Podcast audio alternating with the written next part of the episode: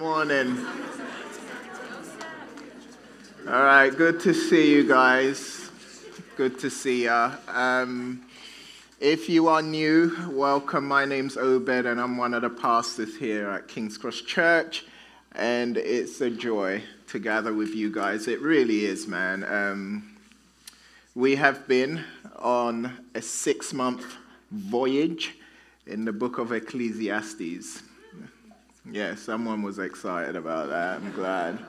And this Sunday, we will be concluding our exposition of the book of Ecclesiastes. And what I mean by that is, this is the last Sunday where we're going to kind of go through, finish the last few verses of Ecclesiastes. But next week, we're going to have a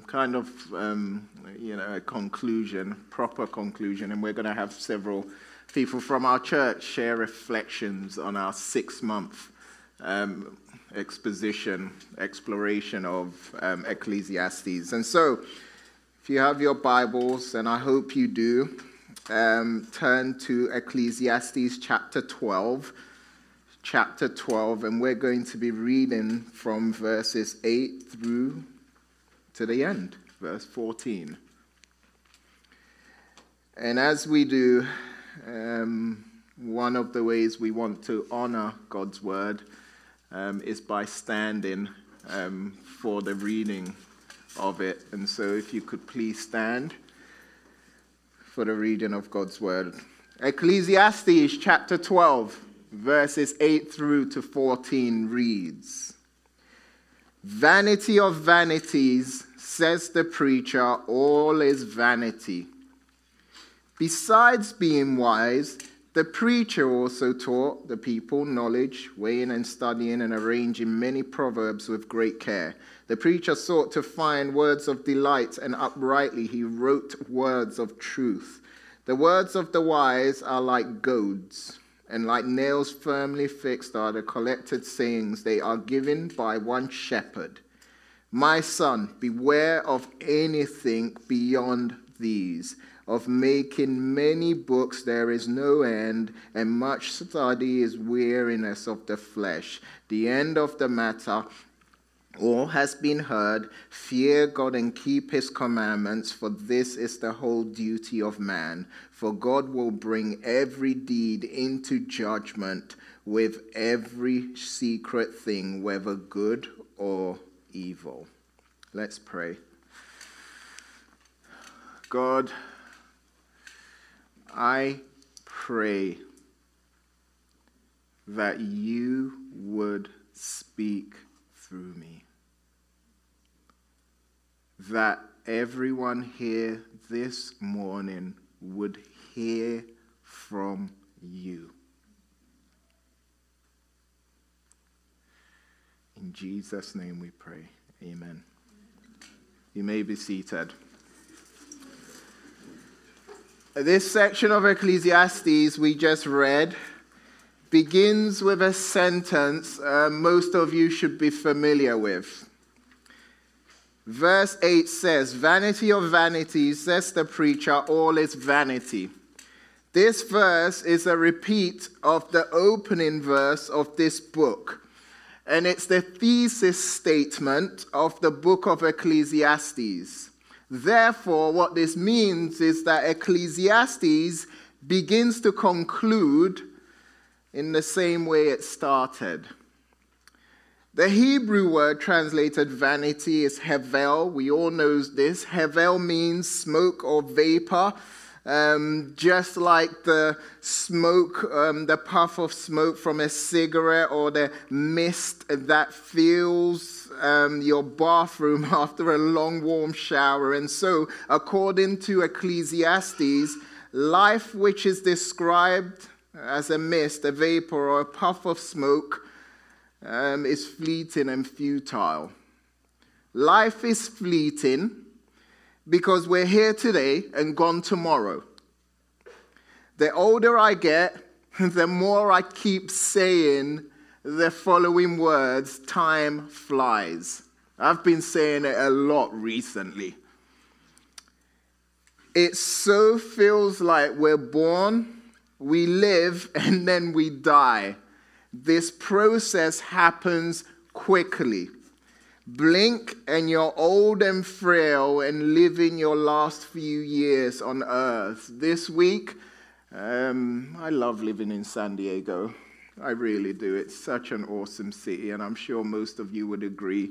And so this week, I did most of my studying of this passage at a really cool spot, all right, near our church office. It's I'm not really a beach ocean guy. I'm not, but I'm becoming that. But there's this spot where there's a bench, and as you sit, when you're sitting on the bench, you can just see the ocean.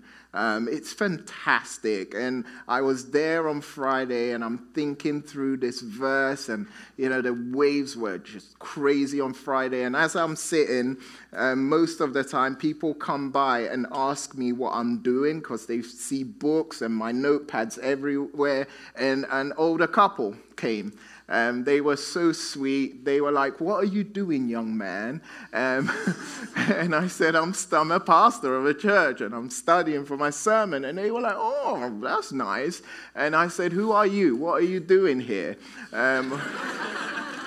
I could tell they weren't from here. They were from Montana, and they were here on vacation. And they were here to meet all of their kids so that they can celebrate their 50th year anniversary.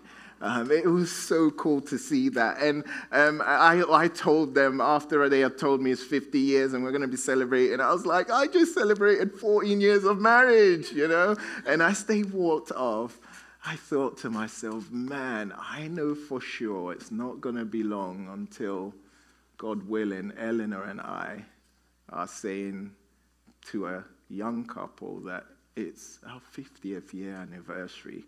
Time flies, doesn't it? And so the purpose of the book of Ecclesiastes is to help us see just how fleeting life is. Havel doesn't only refer to smoke or vapor that appears, then quickly disappears. It also refers to the impossibility of trying to grab hold of smoke.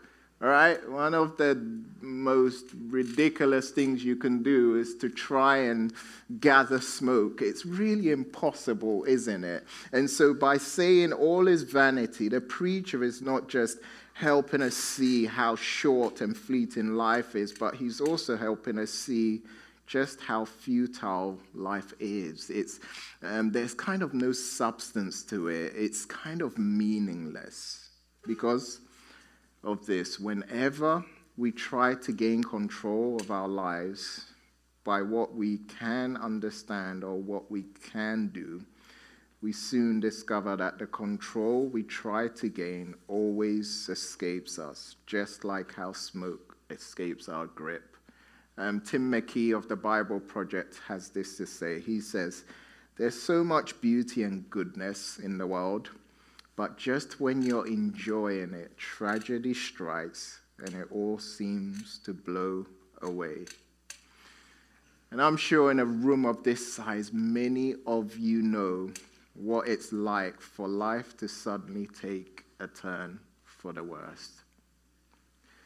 Life is futile. Life is fleeting. And so the author, who's known as the preacher, what he's been doing ever since the beginning of Ecclesiastes is doing his best to prove to us that life under the sun, that is life here on earth, is meaningless. But the interesting thing is that all is vanity doesn't get the last word in Ecclesiastes.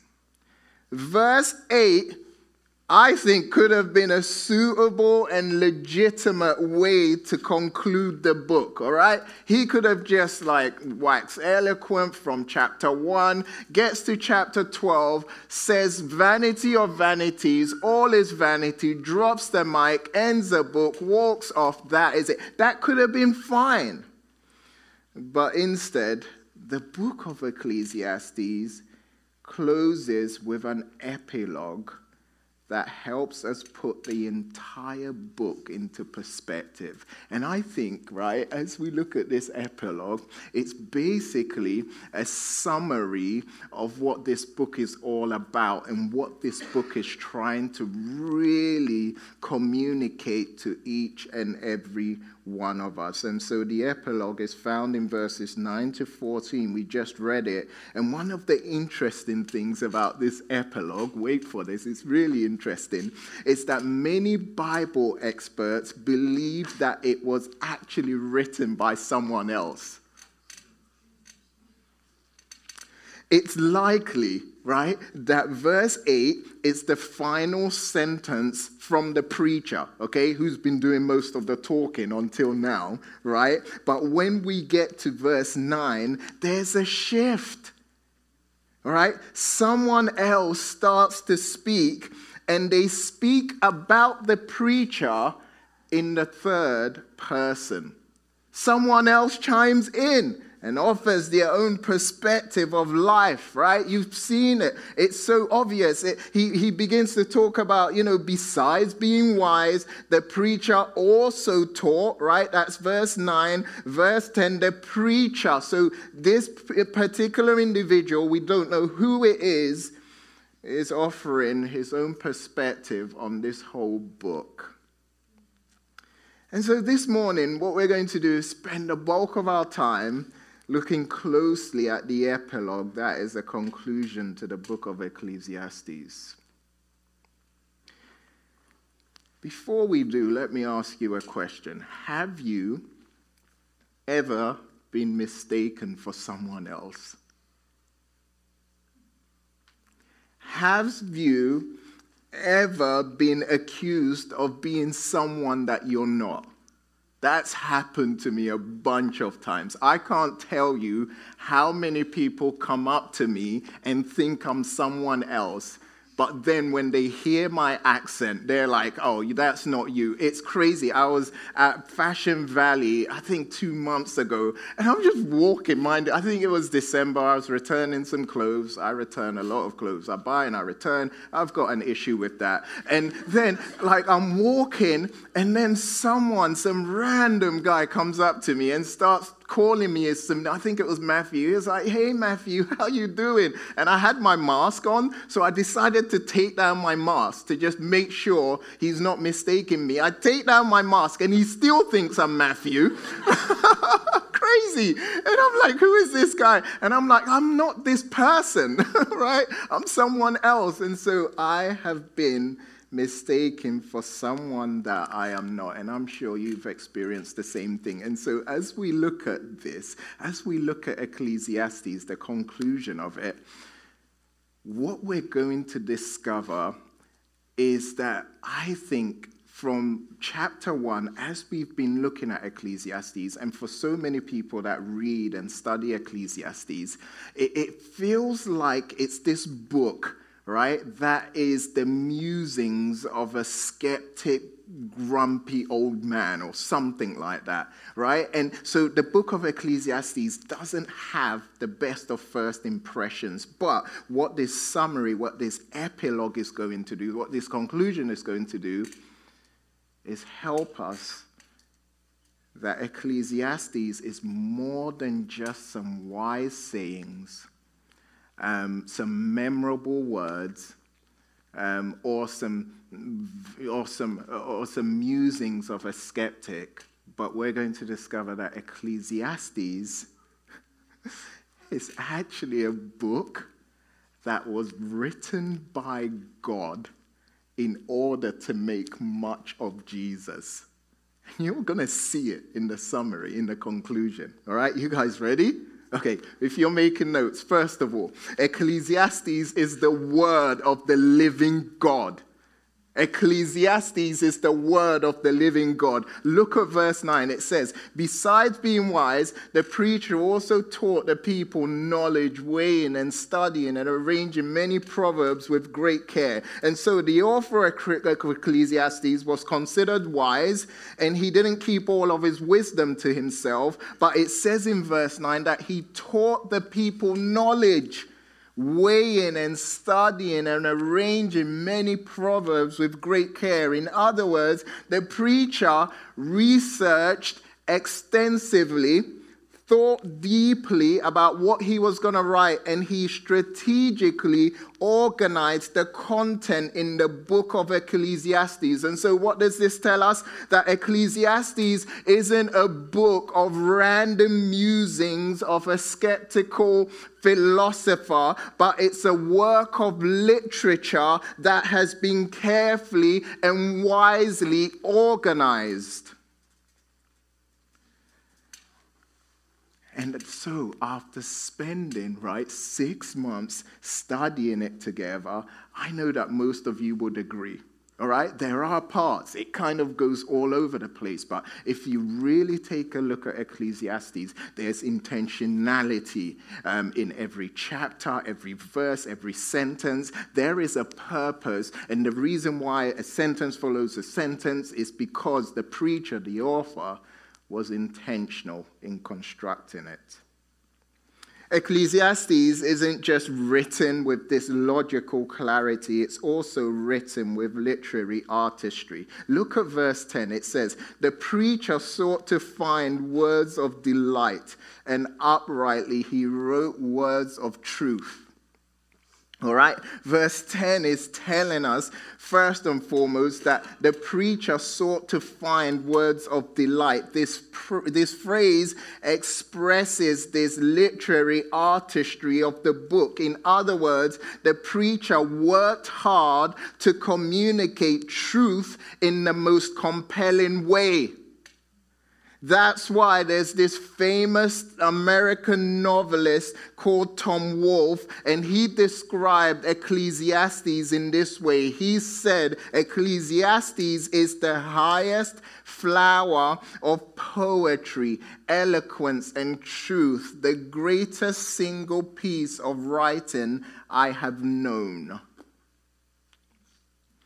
Ecclesiastes isn't just written with logical clarity and literary artistry. It's also written with intellectual integrity. Look at verse 10 again. Remember, it says, "The preacher sought to find words of delight." And what does it say after that? "And uprightly he wrote words of truth." The preacher worked hard to find the most delightful words to communicate words of truth. Words of truth uprightly, with integrity. This means that the content in Ecclesiastes isn't based on personal or popular opinion, but it's truth. The content of Ecclesiastes isn't what the preacher thinks is true, but what he knows to be true. And what's interesting about the term words of truth is that it doesn't just describe the content of Ecclesiastes, but it's also a description of the entire Bible. Listen to this, guys. Your copy of the Bible, okay, whether you have a physical copy, right, or you access the Bible through an app on your phone, your copy of your Bible, every book and chapter and verse in the Bible can be viewed as words of truth. This means the Bible is the only book available to humanity that contains timeless, trusted, authoritative truth about God and about life here on earth. There's no other book like the Bible. You could say that the Bible is the actual inspired word and literature of God. There is no other book like the Bible. There's this incredible description of the Bible I came across. The author is unknown, but it's awesome. And I'm going to read it to you. All right? I'm going to read it to you, and I want you to do your best to listen. Right? The title is simply The Bible, and it reads, "This book contains the mind of God, the state of man, the way of salvation, the doom of sinners, and the happiness of believers. Its doctrines are holy, its precepts are binding, its histories are true, and its decisions are immutable. Read it to be wise, believe it to be safe, and practice it to be holy.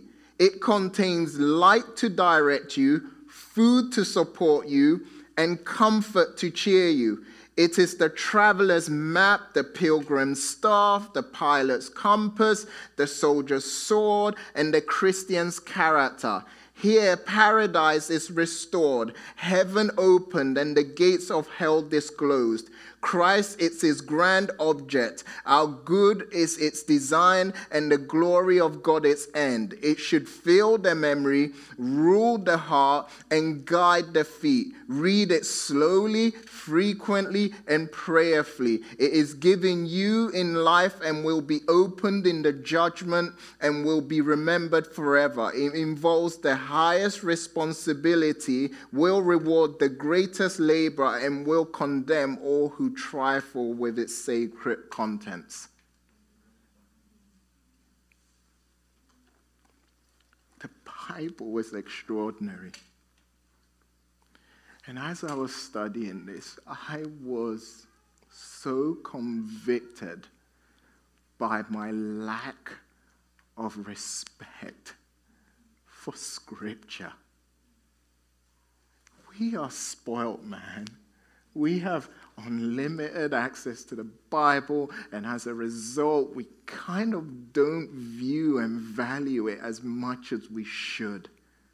But there's no book like the Bible. It's the word of truth, and it's the only book that accurately describes who God is and what he's done and who we are and how we can be saved. It's incredible. So my question is this how you view the Bible?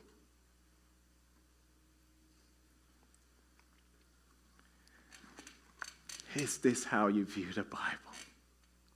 Is it to you words of truth, or is it to you something else? So we've seen Ecclesiastes is the word of the living God. Next, Ecclesiastes reminds us to prioritize the Bible. Ecclesiastes reminds us to prioritize the Bible. Look at verse 11. It says, "The words of the wise are like goads, and like nails firmly fixed are the collector's sayings. They are given by one shepherd. The words of the preacher who's considered wise are compared to goads and nails that are firmly fixed." In the ancient world, a goad was a tool, it's like a stick with a pointed edge, that was used by shepherds to keep animals on a straight path. The goad was designed to inflict just enough pain to get the animal going in the right direction. And so I don't think any of you guys use goads. Right? Who uses a goad here? Put your hands up. Exactly. No one. Okay? But I think there are modern day versions. I think the obedience collar of a dog for dogs, right? I know a friend who has a dog, and there's these buttons she pushes, and it's a collar, and the dog does what it's like. We don't have goads, but we have modern versions of it. And so think about it that way. The words of the preacher are also compared to nails firmly fixed. Some people interpret the term nails firmly fixed as a prophecy about the crucifixion of Christ. I disagree. I don't think it's prophetic, but I think it's an image that describes the kind of impact the truths found in Ecclesiastes makes on a person. okay? And the impact it makes is lasting. In other words, once a wise saying is hammered into our minds and hearts, it stays. Just like when a nail is hammered into a piece of wood. The wisdom found in Ecclesiastes is so memorable. Once we hear them, we never forget them. And so as a church, we've spent 6 months studying and thinking and pondering and discussing Ecclesiastes. And I know for sure all that we have discovered and exposed ourselves to will stay with us for the rest of our lives.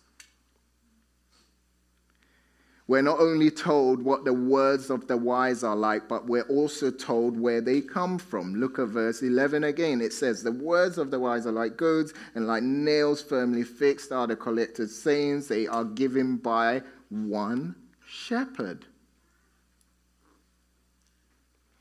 I'm using the ESV version of the Bible. Okay, that's the translation I'm using. And if you're using the same version, I want you to notice something peculiar about the word shepherd. The word shepherd is capitalized. Also, this is the first time the word shepherd has appeared in Ecclesiastes. And something really interesting about the word shepherd is that it's one of the noble titles used for God in the Old Testament. For example, in Psalm 23 and Psalm 80 refer to God as a shepherd. Therefore, this must mean the one shepherd mentioned here in verse 11, at the end of verse 11, is the one and only shepherd, the one true God of the Bible.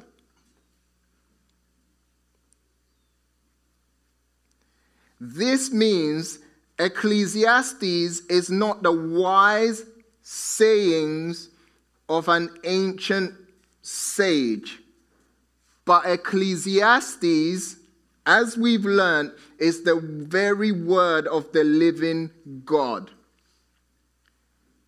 This means that for the 6 months we've been spending looking at Ecclesiastes, we've exposed ourselves to the very words of God. And I know I'm repeating myself, but this is important. Philip Ryken says, the preacher's words are not merely the musings of some skeptical philosopher. They are part of the inspired, infallible, and inerrant revelation of Almighty God. And so to read Ecclesiastes is to hear the voice of our shepherd. To read Ecclesiastes is to listen and apply the wisdom and instruction of the creator and sustainer of the universe. In the Old Testament, the shepherd is identified as God, and in the New Testament, the shepherd comes into clearer focus, and we see that he is Jesus. The words of the wise, given by the shepherd, refer to the word of God, and what Jesus said and taught is the word of God. That's why verse 12, look at verse 12, says this. My son, beware of anything beyond these. Of making many books there is no end, and much study is a weariness of the flesh. Okay, today in our modern world, more than 1 million new books are published each year. The writing and releasing of books is something that will never stop. There's always a new book that is trying to give a different angle of an idea, of an existing idea. And there's always a new book that brings a new idea. I love to read. But one of the frustrating things about my love for reading is that I just always feel like I never have enough time to read all the books I want to read. It's so annoying.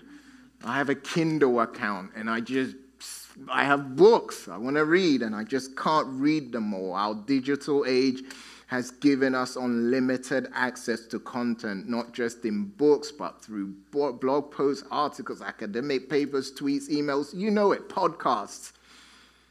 And trying to keep up with all this content can be overwhelming. And so we must agree with Ecclesiastes when it says, of making many books there is no end, and much study is a weariness of the flesh. But we must also take to heart the caution at the beginning of verse 12. Look at it. It says, beware of anything beyond these. The word these in verse 12 refers to the words of the wise in verse 11, which in context, all right, is God's word. Therefore, what's happening here is that we're being warned to beware of anything beyond God's word.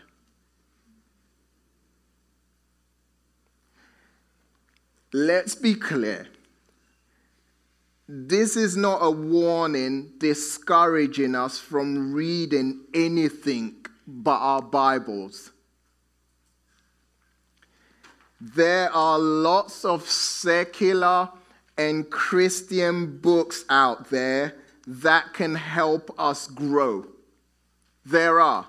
I read books about managing money, fitness, how to love and train dogs, how to swim, whatever. I read books on anything and blog posts, whatever I do.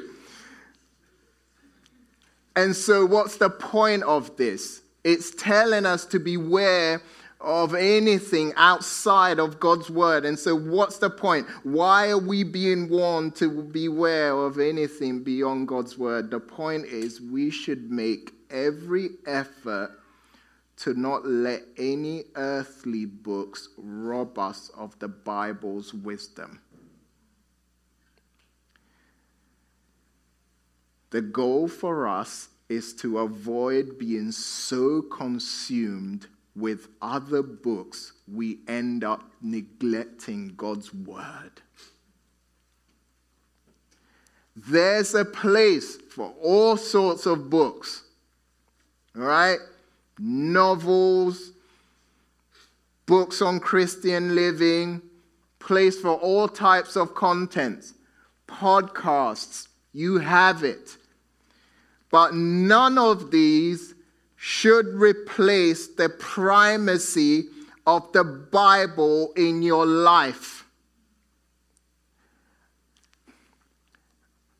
One of the most frustrating things about being a Christian for me is, number one, we've looked at it, my lack of respect for God's word. All right, I'm a preacher, so you would think I should love God, and I do, but I get so frustrated with myself for not spending enough time reading and digging and studying God's word.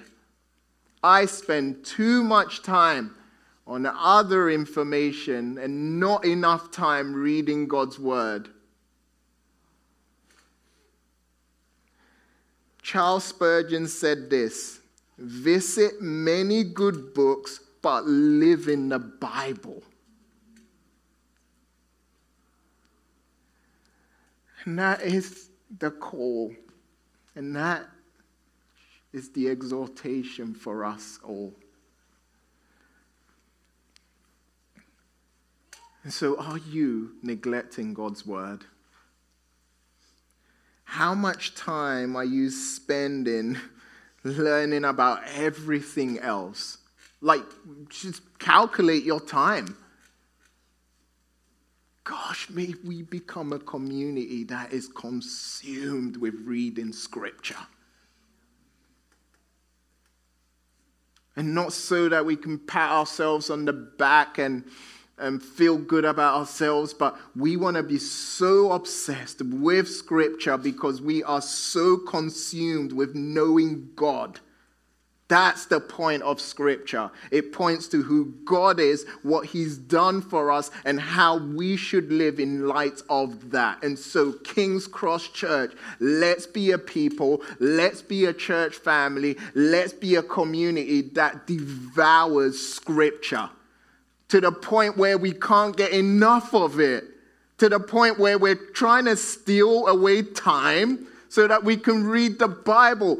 I get frustrated every time I think about this, and I think about my relationship with Netflix, right? I find a show I love, okay? I find a show I love, and what happens when the first episode is over? Oh, I want to watch the next episode and watch the next, and I can't, and I keep watching it, and I just binge. And one of my prayers often is that, God, I would relate to your scriptures like that. That I would read one verse and go, I can't get enough of this. Read a chapter, want to read another one. We would just binge on God's word.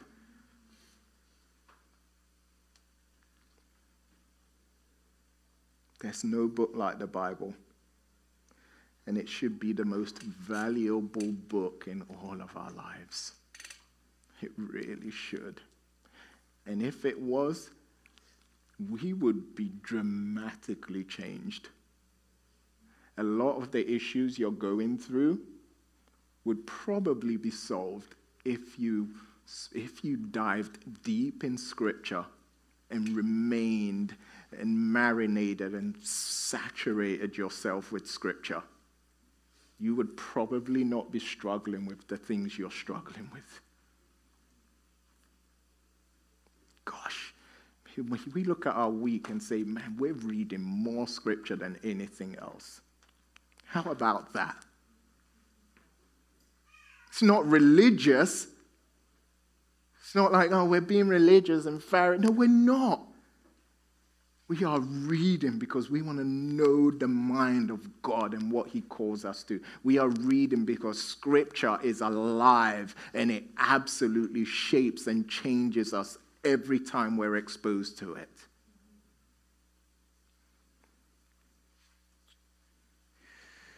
And so we've seen Ecclesiastes is the word of the living God. Ecclesiastes reminds us of the priority to prioritize the Bible. Lastly, Ecclesiastes makes much of Jesus. Look at verse 13. The end of the matter, all has been heard.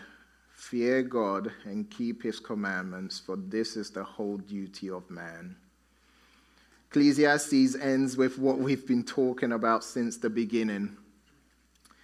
That a life lived apart from God is the only thing that is meaningless, but a life lived with God in obedience to God has meaning. First, we're to respond by fearing God and obeying His commandments. Why? Look at it. It says, for this is the whole duty of man. To fear God is to honor and revere Him and worship Him as God. In other words, we're to fear God and keep His commandments because this is what life is all about. It's the whole duty of man. And so who or what are you living for? This is reminding us that our whole purpose for living is to love and worship God and live for Him in light of who He is.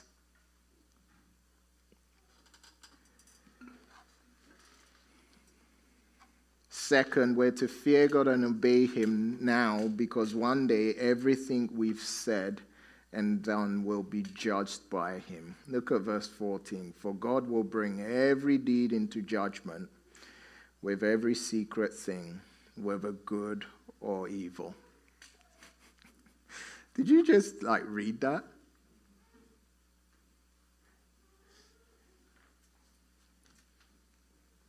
One day, your life here on earth will be judged by God, your Creator. And we look at like Judgment Day and stuff, you know, and we're like, Judgment Day, is it really true? Some horrible movies out there that have just ruined it. You know, they've done their best to depict what Judgment Day would like, and in doing that, it's become more harmful than good. But the truth is, God will bring every deed into judgment with every secret thing, whether good or evil. A day of reckoning is coming, says Daniel Akin. He goes on to say, it will be comprehensive and detailed in scope. Every thought and every action will be exposed to the searchlight of God's judgment. Not one thing will escape. Not one person will escape. What are your thoughts? How are you feeling now?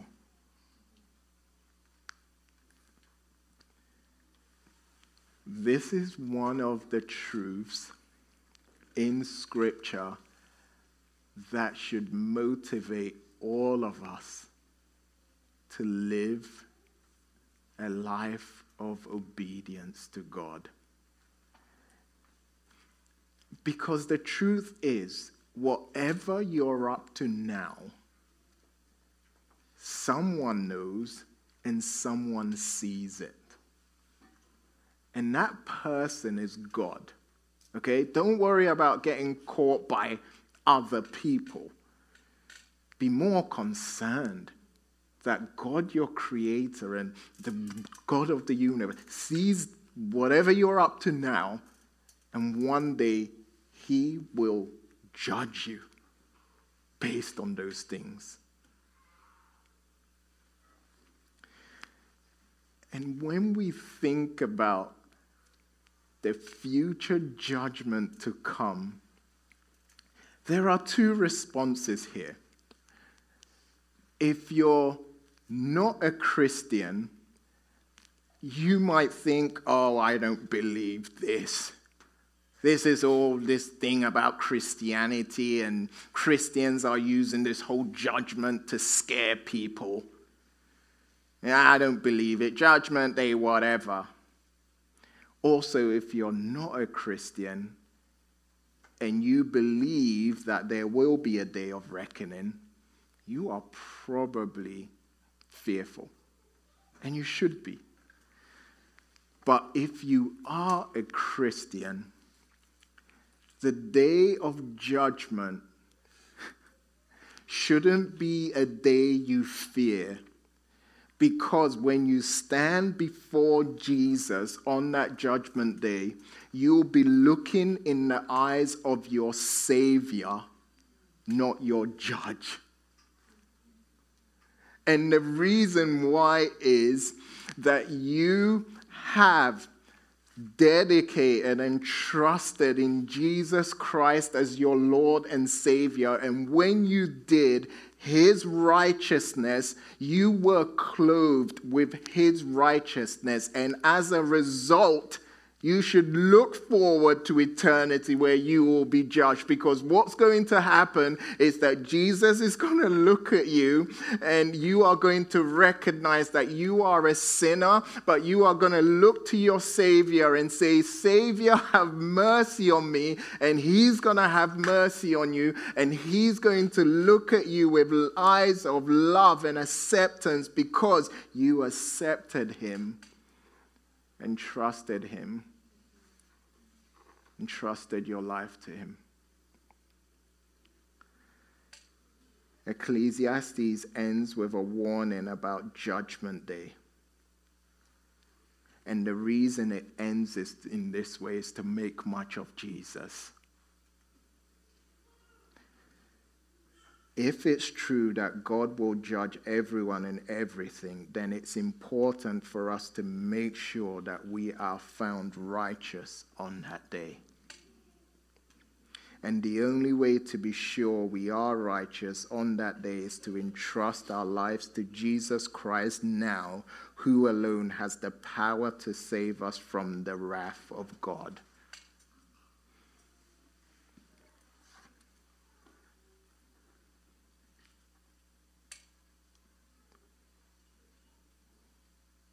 One of the most obvious and the most consistent things about Ecclesiastes is that it just continues to magnify who Jesus is. And if you haven't experienced this, I pray and I hope you do.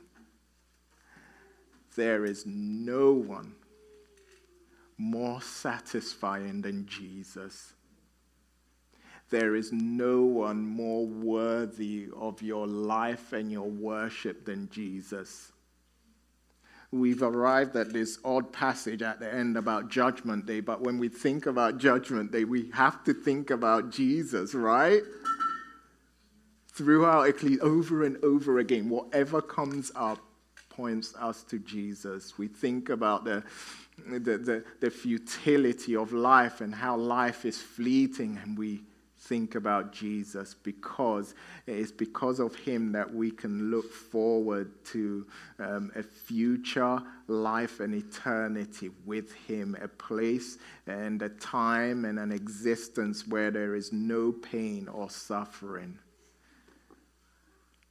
Ecclesiastes, like every book of the Bible, makes much of Jesus because it's all about Jesus.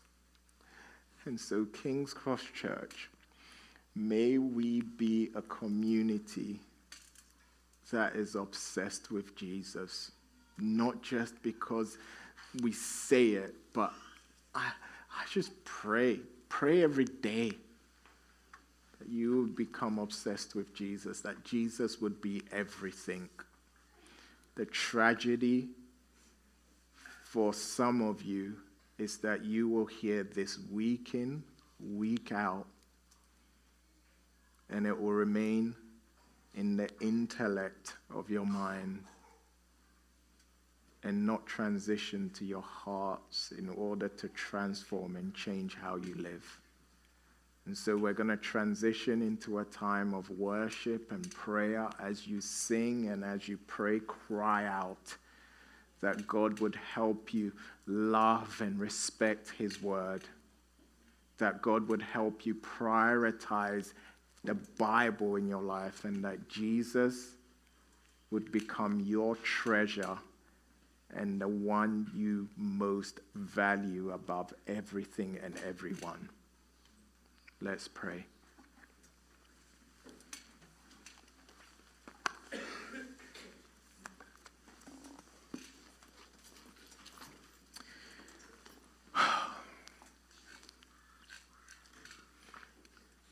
Heavenly Father,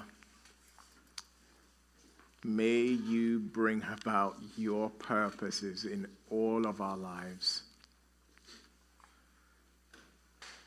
May you continue to exalt Jesus in all of our lives. God, work powerfully now. May your spirit continue to do what I can never do. And that is to bring about comfort where there is difficulty, bring about clarity where there is confusion, and exalt and magnify Jesus in our lives in a way that we would treasure him. Thank you, thank you, thank you. And in his name we pray. Amen.